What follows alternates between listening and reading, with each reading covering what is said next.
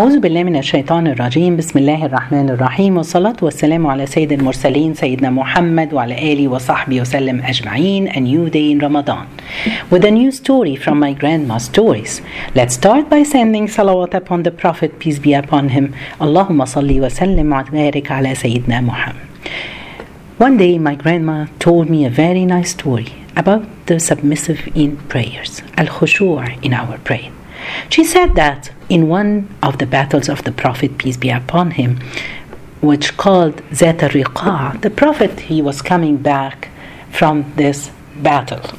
But before when they were going, the Prophet asked some of the companions to look for different people from the mushrikeen of Quraysh.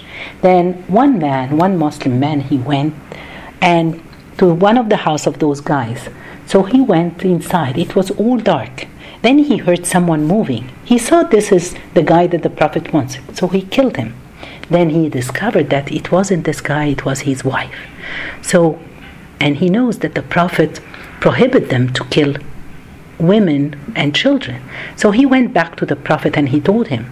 Then the Prophet told him, Let's leave, we have to move from here, or the guy he will come after us.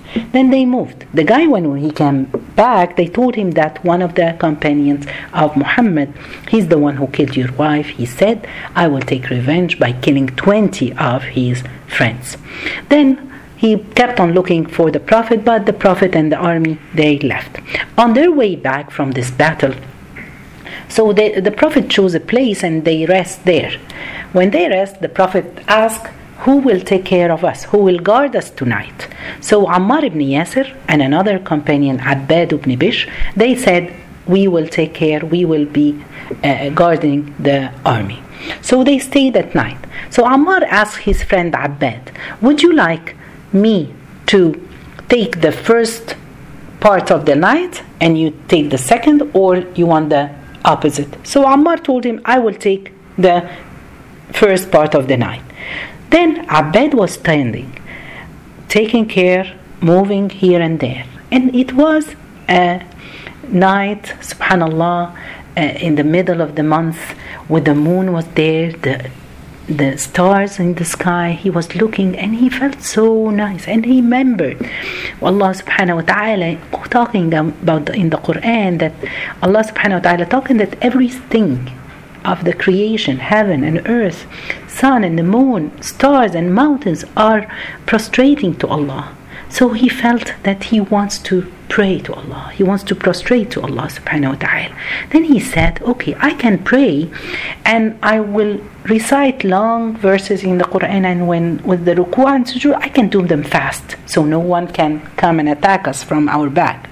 So he started and reciting the Quran, feeling and living with the verses, crying, subhanallah. And then the guy who someone killed his wife, he came. He saw him take garden the army. So he threw an arrow on him. It entered into his back. He pulled it while he was praying. He didn't leave the prayer. He continued. Then the guy and with another arrow.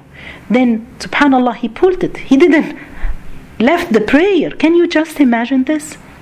Then the third one it came in a very bad into his heart. So he finished quickly the prayer and he woke up ammar he told him that he had been subhanallah uh, uh, dying. So he asked him why didn't you wake me up? He said i was concentrating. I was in, submissive in my prayer. I couldn't. I had the khushu' subhanallah. What i want to say what made a person like Bishr doing this? He three arrows and he subhanallah he continued his prayer. You know what's the reason i think he doesn't he doesn't see anyone in this life other than allah. Allah he wants allah. He wants to please allah subhanahu wa ta'ala. And this is the difference between us and him. When allah subhanahu wa ta'ala mentioned in the Quran, Allah has placed great importance upon the performance of the prayer. Not only the physical act, but the, He meant subhanallah the spiritual the mental roles as well i have a question for all of us are you among those who are humbly submissive in prayers do we have the khushu' or i'm going to ask you Are you a person who perform the prayers or you just look for the mekhla? What is the mekhla? Subhanallah. It's the saddle that the horse sit on it. Because this is a question. I will tell you a story here. One time a man he had a slave. And his slave, he came one day and he told him, Oh, my master, I lost the uh, saddle of the horse. So he told him, he got so upset. And then his master was having the wudu, so he prayed, started to pray, and he prayed two rak'ah. After he finished, he called the, the young boy and he told him, You know what? Go to this place and you will find uh, the saddle there. So he went and he found it. He came back with it. The master was so happy. Then the, the slave, he told his master, Oh, my master, you have to redo your salah again. So his master asked, Why do I have to repeat it again? He said, You were not praying, you were looking for the saddle. Subhanallah, do you understand what I mean? For us, we're always looking for the saddle. Not just saddle, we're looking, we're busy in our prayer with our children, with our jobs, with our problems, with our money. All these things are the things that take, we're busy in our prayer. We're not concentrating. We're not ha- having this khushu' while we're praying. This is the biggest problem.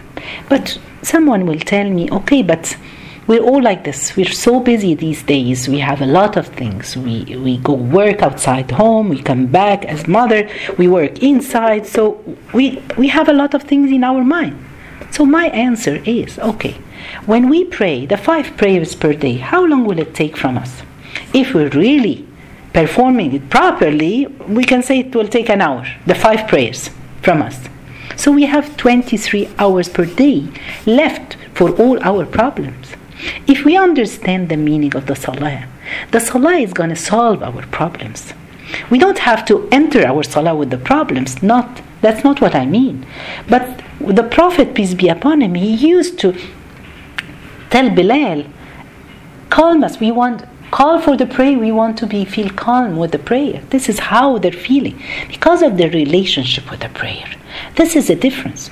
We are praying in the middle of the living room. TV is on. Uh, my kids is, are playing beside me. When I finish, I hear my husband talking to his mom on the phone. So I say salamu alaikum and I'm with them in the conversation. This is not the prayer that we want.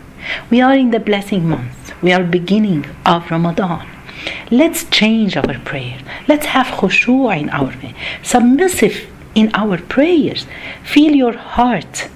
Feel your emotions. Subhanallah. How? Subhanallah, what I want to say, a prayer without submissive is like a moon last night and a sunless day. So, Subhanallah, O you who stood steadfast by the hands of your Lord, glorified, exalted for a praying, have you reviewed your heart while you are praying? This is what we have to look for our heart. And today, I'm coming with, I'm not blaming yourself, you guys, or blaming myself. We're, we're here today, let's have a plan. So I'm coming today to with six exercises to stronger our to to make our heart strong to have this submissive in our heart in khushu' in our heart how the heart is it's a muscle so it needs exercise to make it stronger. So this is what we're going to talk about today. Okay. If we go to any trainer to train you, first before he trains, the first thing he will say, you need to warm up. So I'm starting with two things to warm up with. Number one, warm up that every hour in your day, just take at least 10 seconds, 20 seconds Remember Allah. Make some dhikr. Say Alhamdulillah. Say Astaghfirullah. Make salah upon the Prophet, peace be. upon Why? Because I cannot leave you for hours busy with this life and then I'm coming to the prayer, you're not ready. You forgot about uh, Allah subhanahu wa ta'ala, unfortunately, for four or five hours, and then you come, so you're not there. The second thing, make wudu. Repeat your wudu. Even if you have the wudu on, repetition of the wudu, it will make you ready for the prayer, for each prayer. While you're making the wudu, start to think when you're washing your hands, your right hand, remember that, inshallah, and wish for to be among those people who will take their books for the right hand. When you're washing your feet, remember passing through the sirat on the sirat and wishing and asking Allah subhanahu wa ta'ala, may Allah subhanahu wa ta'ala let me pass the sirat and go to paradise. So, okay, those the two things to warm up. Number one, how the training. Number one, subhanallah, buy a new clothes for the prayer. A new prayer clothes. Put on something. We, we go for a wedding, we buy a wedding dress, something very chic, very expensive. It's the same. I cannot just pray with the food with the with the clothes that I that I wear at home and I'm cooking in the kitchen with. It smells so bad. We don't want this. So this is something it, as a practice it will make your heart come with the prayer. So please buy a new clothes a clean clothes. The second exercise put perfume. Nice smells on your clothes because the um, in psychology they say that the nice smells had a, a connection with your feelings so it can connect your heart with the smell.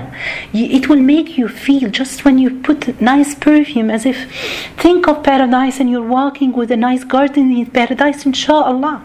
So I'm entering my prayer with this. Clean clothes, nice smell. Number three, make your movement quietly, uh, uh, uh, slowly. Don't do Allahu Akbar. Uh, Assalamu alaikum, assalamu alaikum. That, don't do this. The prayer it has to take their time. Every single movement, subhanallah. If you move slowly, your heart, you can bring the, uh, uh, the submissive in your prayer, your khushu' in every movement. Okay? So now we have nice clothes, clean clothes, we smell nice, and your movements are slowly. This, it will have an effect on your heart. Then, number four,